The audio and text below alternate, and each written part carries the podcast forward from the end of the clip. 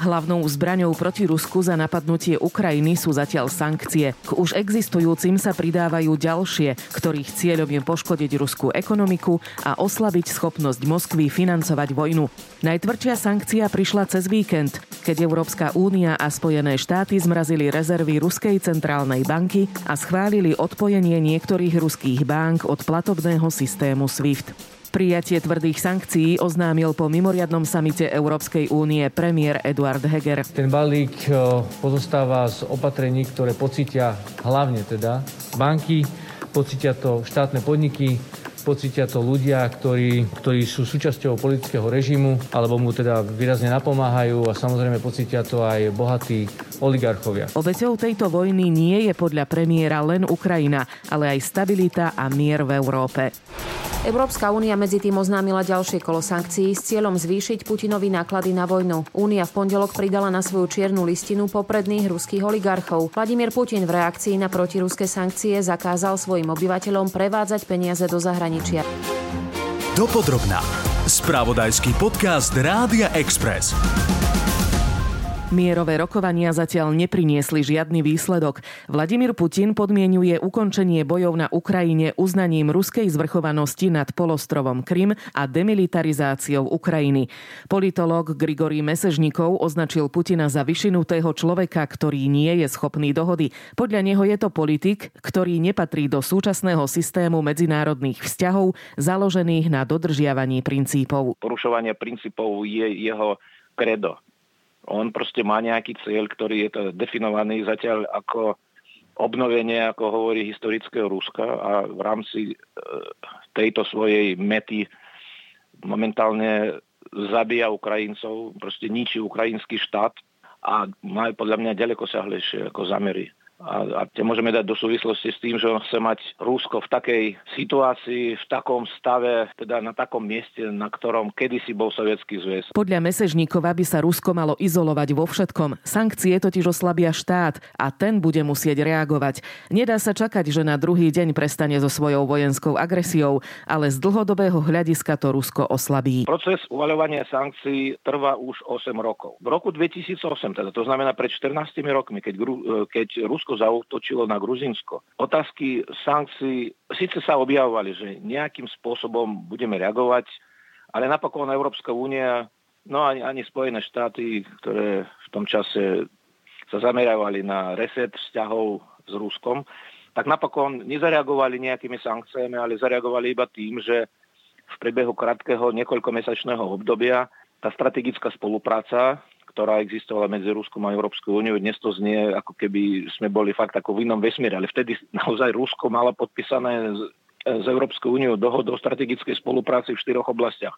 Tak čo sa vtedy udialo po tom, čo Rusko urobilo v podstate to, čo urobilo neskôr v Ukrajine, že vojensky zautočilo na Gruzínsko, síce sa nepodarilo tam inštalovať inú politickú moc, ale uznali separatistické entity, de facto anektovali, dá sa povedať, anektovali, de facto teda nie de de facto anektovali tieto územia. No a Európska únia vtedy zareagovala tak, že na pár mesiacov prerušilo, prerušila e, ako tú spoluprácu, proste fungovanie, implementáciu projektov v rámci strategickej e, spolupráce. No, potom v roku 2014 už teda bolo jasné, že Putin sa nezastavil, zautočil na Ukrajinu, sa zavedli nejaké sankcie po anexie Krímu, boli zjavne nedostatočné. Vtedajšie sankcie ale Rusku podľa politológa nezabránili v jeho agresii.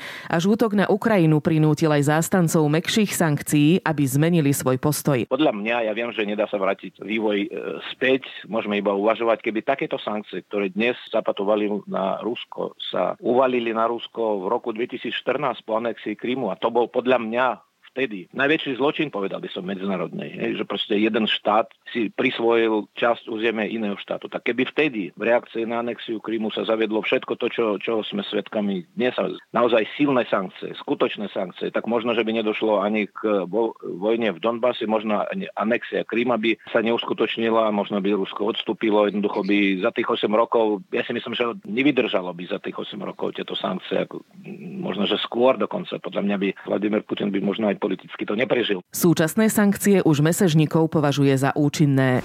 Dopodrobná. Sankcie voči Ruskej federácii pre jej vojenskú inváziu na Ukrajinu majú nevýdané rozmery, najmä tie, ktoré sú zamerané proti Ruskej centrálnej banke. Obmedzia operácie na finančnom trhu, čo oslabuje ruskú menu. Výrazné oslabenie rubľa pritom podľa analytikov tlačí infláciu v Rusku nahor, keďže tovary dovážané zo zahraničia sa stávajú na ruskom trhu drahšími. Pre boj s infláciou už teraz Ruská centrálna banka výrazne zvýšila hlavnú úrokovú sadzbu až na 20% to ale spôsobí aj zdražovanie úverov pre ruské firmy aj obyvateľov a spomalí ekonomický rast. Záujemcovia takisto prestali nakupovať ruský skvapalnený plyn, keďže čakajú, kým bude jasnejšie, ako sa sankcie dotknú bank a firiem. Podľa agentúry Bloomberg takisto prudko vzrástli náklady na prepravu ruských surovín. Postihy výrazne ovplyvnili trhy od New Yorku cez Londýn až po Hongkong. Medzinárodní investori sa zbavujú ruských komoditných aktív. Ešte pred vylúčením niektorých ruských bank zo systému medzibankových platieb SWIFT viacero finančných inštitúcií zastavilo financovanie obchodov s komoditami z Ruska. Putinov útok na Ukrajinu takisto zvýšil riziko, že ruské komodity sa stanú pre medzinárodných investorov toxickými. Podľa analytikov môžeme sankcie na Rusko označiť za historicky najväčší balík, ktorý sa kedy dotkol nejakej krajiny, možno s výnimkou Severnej Kórei.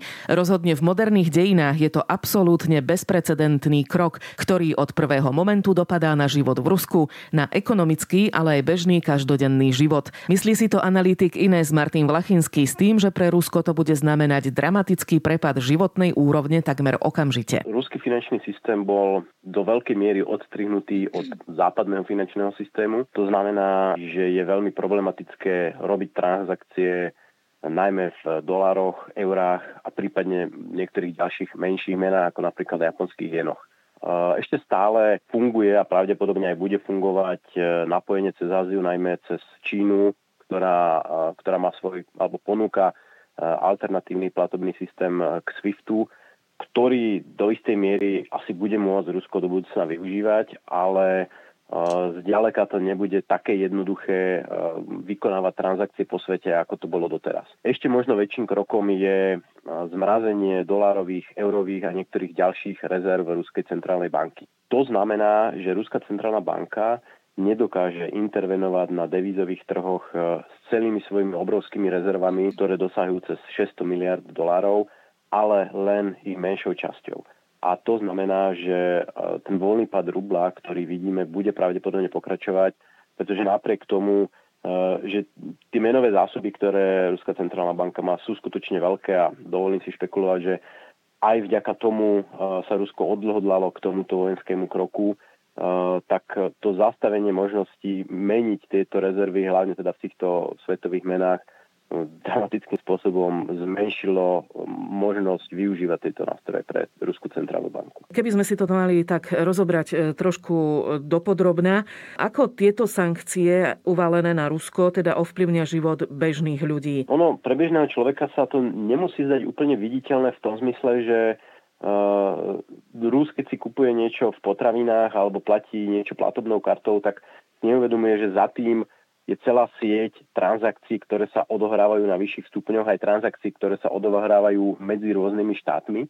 A tým, že tieto transakcie boli do výraznej miery obmedzené, tak akékoľvek transakcie e, aj vnútri Ruska začínajú byť problematické. E, typicky akékoľvek platby napríklad za, ako som spomínal, nejaké zahraničné služby, či už sú to rôzne predplatné televízie e, a podobných služieb, nákupy softvéru, ale napríklad videli sme obrázky z moskovského metra, pretože e, kde ľudia stali v dlhočizných radoch pred turniketmi, pretože prestali fungovať platobné metódy Apple Pay a Google Pay, ktoré veľa Rusov používalo na to, aby v každodennom živote platilo za bežné veci v rámci Ruska, ale keďže tieto sú spracovávané zahraničnými inštitúciami, tak v podstate nemali, nemajú možnosť takýmto spôsobom platiť a musia hľadať e, iný spôsob.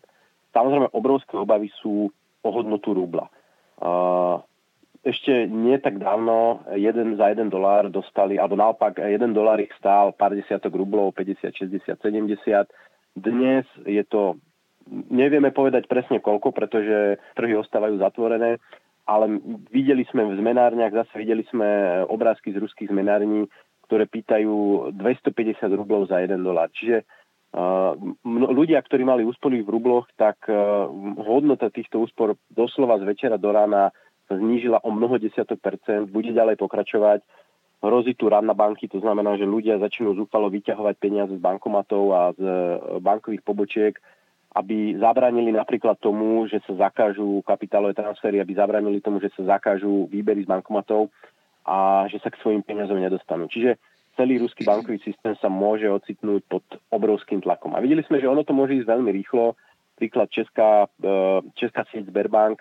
Ešte pred týždňom úplne normálna banka, všetko fungovalo. Dnes koniec. Tá banka prestala v podstate fungovať. Čiže Uh, takéto veci sa vedia zbehnúť veľmi, veľmi rýchlo. Takže to bol dopad na tých bežných ľudí a čo teda oligarchovia? Aký dosah to bude mať na nich? No myslím si, že aj ruskí oligarchovia pozerajú s otvorenými ústami, čo sa deje pretože ak odhľadneme od toho, že pre nich ako osoby, minimálne tých, ktorí sú na sankčných zoznamoch, sa stalo zásadným problémom vôbec nejakým spôsobom cestovať, aj tým, že nie sú etické spojenia a podobne, uh, tak uh, mnohé, mnohé ich transakcie sú takisto znemožené. Samozrejme, dá sa predpokladať, že väčšina z nich má vybudovanú nejakú offshore štruktúru, to znamená, majú nejaké spoločnosti, majú nejaké zahraničné spoločnosti, majú nejaké zahraničné účty, a neznamená to teda, že by ruskí miliardári e, dnes e, nemali ani dolár vo vrecku a nevedeli si zaplatiť ani zubnú pastu, to zase nie. Ale určite významným spôsobom sa obmedzila možnosť ich fungovania. Aj tým, že napríklad e, čas ich majetku je v hodnotách ruských firiem od Gazpromu až po XY ďalších, ktorých hodnota sa dramaticky prepadla, utekajú doslova stade akýkoľvek zahraniční investori, Eh, strácajú eh, podiel na trhu, pretože s mnohými z nich už nebude absolútne možné obchodovať. Takže veľkosť ich majetku sa im doslova stvrkáva pred očami. Odpojenie od medzinárodného platobného systému SWIFT sa zatiaľ týka iba niektorých ruských bank. Je to preto, aby neboli zastavené platby za energetické komodity, ako je plyn a ropa. Veľká otázka je, ako sa k tomu formálne, ale zároveň neformálne postaví Čína ktorá síce je tak nejak e, vajatá, že čo vlastne spraví, ale videli sme napríklad, že mnohí čínsky odberatelia sa rýchlo začali obzerať po iných zdrojoch ropy a iných zdrojoch surovín, pretože sa boja, že z ruskej strany môžu prísť výpadky. Čiže ani voči tej, tej azijskej strane ešte to neznamená, že e, Ruská federácia je, úplne zahojená. A samozrejme môžu sa ďalej rozširovať e, rôzne sankčné zoznamy na konkrétne osoby v rámci ruskej oligarchie. Ale vidíme, že napríklad aj zahraničné spoločnosti bez toho, aby k tomu boli donútené, tak iniciatívne pristupujú k svojmu sťahovaniu sa z ruského trhu. Zase filmové štúdia tam prestávajú premietať filmy, potravinové obchody stiahujú ruský tovar e, z regálov a podobne. Čiže je tu aj, povedal by som, takáto, takáto všeludové hnutie bojkotu ruských tovarov, služieb a celkovo ruského trhu. Pre Vlachinského je zatiaľ zaujímavé, že stále tečie ruský plyn aj ropa. Dokonca napriek sankciám Slovensko umožnilo ruskému lietadlu pristáť u nás s nákladom jadrového paliva pre najväčšieho výrobcu elektriny slovenskej elektrárne. Do normálu sa ale podľa analytika v najbližších rokoch nevrátime. Čo je, povedal by som, taký pre nás e, isté pozitívum, že napriek alebo istou známkou, povedal by som zúfalstva, že napriek tomu, že západný svet v podstate spustil tieto devastačné opatrenia ekonomické, napriek tomu stále tie suroviny z Ruska tečú. Takže to podľa mňa trošku tak nasvedčujú tomu, že ten hlad po dolároch a po eurách je tam obrovský a ešte sa neodvážili k takomuto kroku napríklad zavrieť e, tok plynu do Európy. Tie sankcie, ktoré sú uvalené na Rusko, vlastne postihnú v podstate celý svet, nie? No samozrejme, nedá sa viesť vojna bez obetí na oboch stranách a to platí aj pre tieto ekonomické kroky. V každom obchode sú dvaja partnery. Ja by som to povedal asi tak, tá dnešná pomoc, ktorú aj Slovácia, aj celá Európa poskytuje Ukrajine vo forme humanitárnej pomoci alebo zbraní, je úžasná. Sme svedkami krásneho vzopetia ľudí, ale bude zaujímavé sledovať, ako sa k tomu vlastne naša európska spoločnosť postaví v nasledujúcich mesiacoch, pretože áno, tieto sankcie budú znamenať drahšie energie, vyššie ceny mnohých, mnohých tovarov a statkov. Mnohé firmy sa dostanú aj v rámci Európy do problémov. Tie, ktoré mali významný podiel, obchodovali na ruskom trhu, vyvážali tam a prípadne mali významných ruských dodávateľov. Autoškoda napríklad musela pozastaviť výrobu kvôli výpadku, najmä teda z ukrajinského územia. Čiže e, samozrejme pocítime to e, aj my a uvidíme, nakoľko bude silná solidarita Európy v týchto ekonomických otázkach a nakoľko dokážu na týchto svojich sankciách e, zotrvávať. I keď samozrejme ten dopad, dovolím si tvrdiť, bude zásadným spôsobom disproporčný. To znamená, ten pokles životnej úrovne v Rusku bude mnohonásobne vyšší oproti tomu, čo vidíme e, v Európe. A ten potom teda ten návrat do normálu bude takisto niečo, niečo e, trvať nejaký ten čas určite. No, ja by som povedal, že do toho starého normálu my už sa nikdy, my sa najbližších rokoch nevrátime. Uh-huh. Uh, pretože aj keby Rusi zajtra odišli z Ukrajiny s každým posledným tankom, tak, uh, ta, tak tie firmy, investori nenaskačú nazad do Ruska už sa ukázalo, že robiť obchod s Ruskom je obrovské riziko a každý investor si od tohto dňa 10 krát rozmyslí, či nejakým spôsobom e, tam investuje svoje peniaze, či nejakým spôsobom tam bude uzatvárať obchody. E,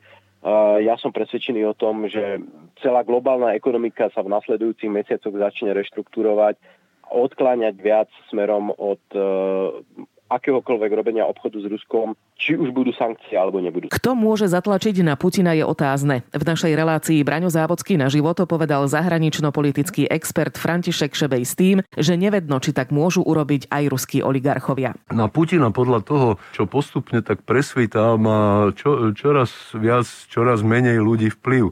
On, on možno nejakých 5-6 ľudí, ktorí ho obklopujú, typu Šojgu alebo, alebo generál Gerasimov, a podobne, tak tí, tí, tí majú vplyv, ale to sú práve tí ľudia, ktorí zdá sa, že stratili akékoľvek zábrany a sú schopní akýchkoľvek súrovostí vrátane napríklad použitia jadrových zbraní. V tejto chvíli sa podľa Šebeja nedá predpovedať ani to, do akej miery sa prebudí občianský odpor. Podľa Šebeja treba Putinov režim zasiahnuť tak, že Európa sa odpúta od závislosti na ruských energetických surovinách. Celý rozhovor s Františkom Šebejom nájdete na našom webe a v podcaste Braňo Závodský naživo.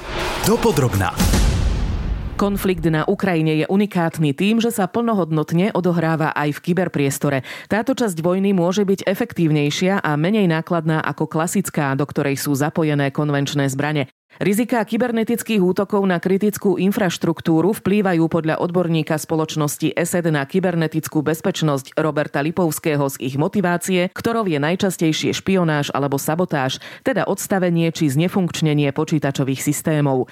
O hrozbách kybernetickej vojny na Ukrajine, ale aj u nás sa s expertom rozprával Martin Čavajda. Súčasťou hybridnej vojny je aj jej kybernetická časť, ktorá sa odohráva v online priestore. Spolu s dezinformačnou kampaňou je ich cieľom zo tretie rozdielu medzi mierom a vojnou. Čo si pod pojmom kybernetická vojna má ale predstaviť človek, čo tento pojem počuje vôbec prvýkrát? Kyber, cyber z angličtiny je ďalšia doména vojnového konfliktu. Tak jak máme pozemné, vzdušné, námorné a tak ďalej, tak ďalšia doména konfliktu je kybernetický priestor. Kybernetické útoky, a teda bavíme sa o útokoch na úrovni, keď nejaký štát útočí na iný štát, tak v kybernetickej sfére sa tieto útoky dejú aj v čase mieru. Ale áno, je pravda, je teda e, logické, že v čase konfliktu sa tieto útoky zintenzívňujú. Aké sú najčastejšie ciele týchto kybernetických útokov?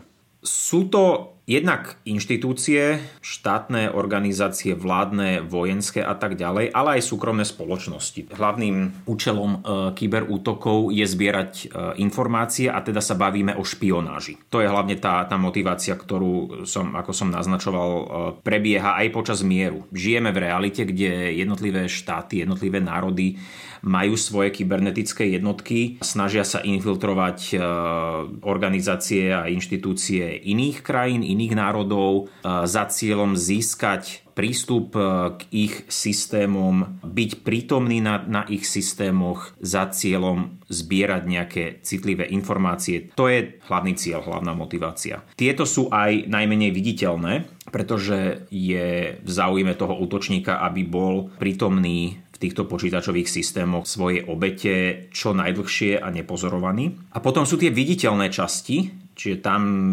sa vieme baviť o nejakej sabotáži alebo teda znefunkčení systémov, tak to už sú tie, tie veci, ktoré majú viditeľný dopad. Takéto najmä eskalujú počas uh, vojenskej eskalácie. Keď už sme pri tých útokoch, môžeme si zosumarizovať, aké sú ich najčastejšie formy? V kybernetickom priestore tak tieto deštrukčné a sabotážne aktivity majú rôzne formy. Môžu to byť znefunkčnenie systémov, aké sme videli najnovšie aj v stredu, predvečer pred ruskou inváziou na Ukrajine. A tam sme teda detekovali útok pomocou škodlivého kódu Hermetic Wiper, ktorý znefunkčnil počítačové systémy na stovkách počítačov vo viacerých veľkých organizáciách. Zjednodušene povedané spôsobil to, že zmazal kľúčové systémové oblasti v nich, reštartoval ich a následne boli nefunkčné, nedali sa naštartovať. Tento príklad, čo som uviedol, tak to bol útok znútra, pomerne pokročilý. Taktiež existujú aj útoky zvonku,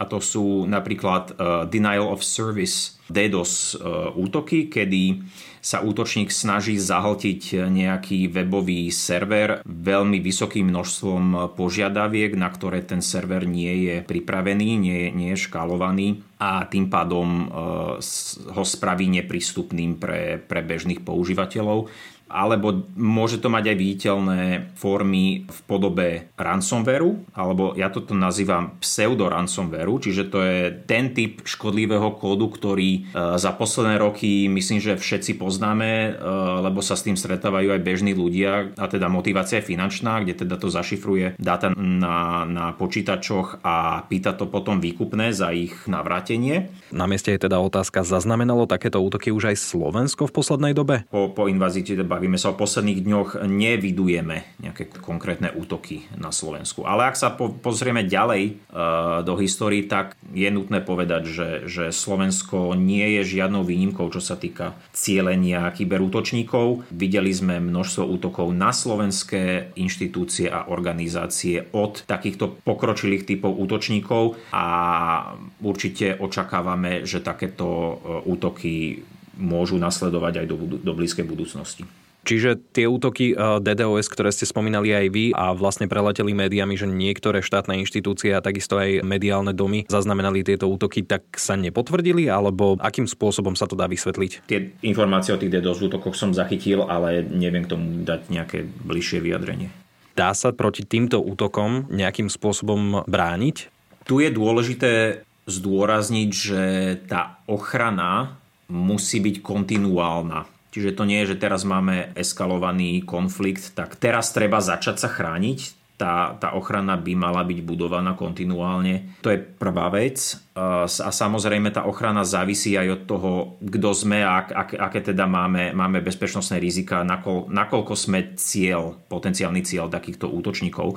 A e, od toho sa teda odzrkadluje aj tá ochrana. Vo všeobecnosti odporúčame organizáciám aj firmám používať riešenia typu EDR, XDR, ktoré v minulosti väčšinou bývali domenou tých najväčších korporácií a, a štátnych inštitúcií, ale posledné roky vidíme, že aj finančne motivovaní útočníci začínajú používať také pokročilé techniky ako štátni aktéry, takže čo sa týka inštitúcií, firiem, tak e, má zmysel e, používať EDR, XDR riešenia, aby mali lepší prehľad e, o tom, čo sa deje v ich sieti. Ale to sú, to sú všetko dlhodobé a strategické, strategické veci, ktoré teda vyžadujú plánovať. Čo sa týka nejakých krátkodobých, tak platia také všeobecné rady, ktoré by som odporúčal. Ak teda niekto oddialoval zaviesť si viacfaktorovú autentizáciu, naozaj používať to všade, kde to je len možné. Je to, je to veľmi efektívny e, nástroj, ako sa ochrániť, ako zabraniť nežiaducej strane dostať sa do svojich systémov alebo účtov. Veľa služieb to umožňuje, čiže ak niekto zatiaľ si nenastavil dvojfaktorovú autentizáciu všade, kde to len môže nastaviť, tak e, je najvyšší čas tak spraviť a samozrejme dávať si pozor e, na to, aby používal najnovšie aktualizácie či operačného systému alebo akéhokoľvek softveru, ktorý používa. To sa týka aj počítačov, aj mobilných zariadení, e, taktiež aktualizované bezpečnostné riešenia na týchto zariadeniach. Čiže toto nie sú nejaké prevratné novinky teraz, ale je to skôr také, že dať si na tieto všeobecné odporúčania o to väčší pozor. Ja sa opäť vrátim ešte k tej Ukrajine. Ako sa k týmto útokom eh, stavajú etickí hekery? Respektíve možno na začiatok by sme si mohli rozobrať to, že kto sú etickí hekery. Zachytil som tiež správy o tom, ako, ako aj, aj Ukrajina za, za, začala iniciatívu alebo teda výzvy, aby vytvárala kybernetické armády a vlastne útočili aj na, aj na ciele druhej strany, alebo sme zachytili správy o skupine Anonymous, teda ich rôznych útokoch. Ale keď sa bavíme o etických hackeroch, tak e, etický hacker je niekto, kto hľadá slabiny a zraniteľnosti v nejakom systéme s cieľom ochrániť ho. A to robíme aj, aj my v spoločnosti, máme, máme oddelenie výskumu zraniteľnosti. Keď ich identifikujeme, tak ich oznámime výrobcovi, ak teda sa jedná o zariadenie alebo nejaké inštitúcii, ak teda je to nejaký e, systém alebo server, e, ktorý prevádzkuje. Práve preto, že ten etický hacker v rámci niečo, čo sa nazýva Responsible Vulnerability Disclosure, čiže zodpovedné nahlásenie nejakej zraniteľnosti, aby teda tá inštitúcia si mala možnosť zaplatať e, tie systémy predtým, ako ich bude zneužívať nejaký útočník. Čiže ak tomu správne chápem, nie je možné, aby sa nejaká skupina etických hackerov, či už vo svojej svojvôli, alebo na základe rozhodnutia nejakej spoločnosti zapojila do takýchto útokov. Možno to samozrejme je, ale tam sa nebavíme už o štandardnej operácii toho, čo, čo spada pod definíciu etických hacker a tam sa skôr bavíme o téme kybernetickej armády a teda ofen- ofenzívnych útokov. Elon Musk eh, sa nechal počuť, že už sprevádzkoval Starlink na Ukrajine. Môže toto nejakým spôsobom ovplyvniť informovanie práve v tomto štáte? Tiež som zachytil tieto správy a osobne si myslím, že áno, môže to, môže to hrať eh, svoju rolu. Tento konflikt je unikátny aj v tom, v akej dobe sa odohráva a teda v dobe, ktorá je najdigitálnejšia, aká kedykoľvek bola. Ruské tajné služby môžu podľa polície online útočiť na Slovensku Slovensku, napríklad na individuálne účty, ale aj účty rôznych štátnych inštitúcií, médií či iných organizácií. Dodáva, že pre vojnu na Ukrajine prebieha naďalej aj dezinformačná vojna. Prostredníctvom nej sa pokúša Rusko ovplyvniť vnímanie reality u Slovákov. Polícia v prvom rade varuje, aby ľudia neklikali na webové odkazy od neznámych odosielateľov a preverovali si pôvod informácií, ktoré ďalej šíria najmä na sociálnych sieťach. Slovensko sa v reakcii na vyhrotenú situáciu na Ukrajine pripravuje aj na predčasné ukončenie prevádzky ruských stíhačiek MiG-29, ktorých funkčnosť je závislá na ruských firmách a ich technikoch. Na budúci rok očakávame nové americké stíhačky F-16. Dovtedy by ochranu neba mohlo dočasne zabezpečiť Poľsko. Na tejto časti podcastu dopodrobná spolupracovali Tomáš Karba, Martin Čavajda a Maja Kašiarová. Ďakujeme, že ste nás počúvali a budeme radi, ak tak urobíte aj na budúce. Počúvali ste podcast Dopodrobna, ktorý pre vás pripravil spravodajský tým Rádia Express. Ďalšie epizódy nájdete na Podmaze a po všetkých podcastových aplikáciách.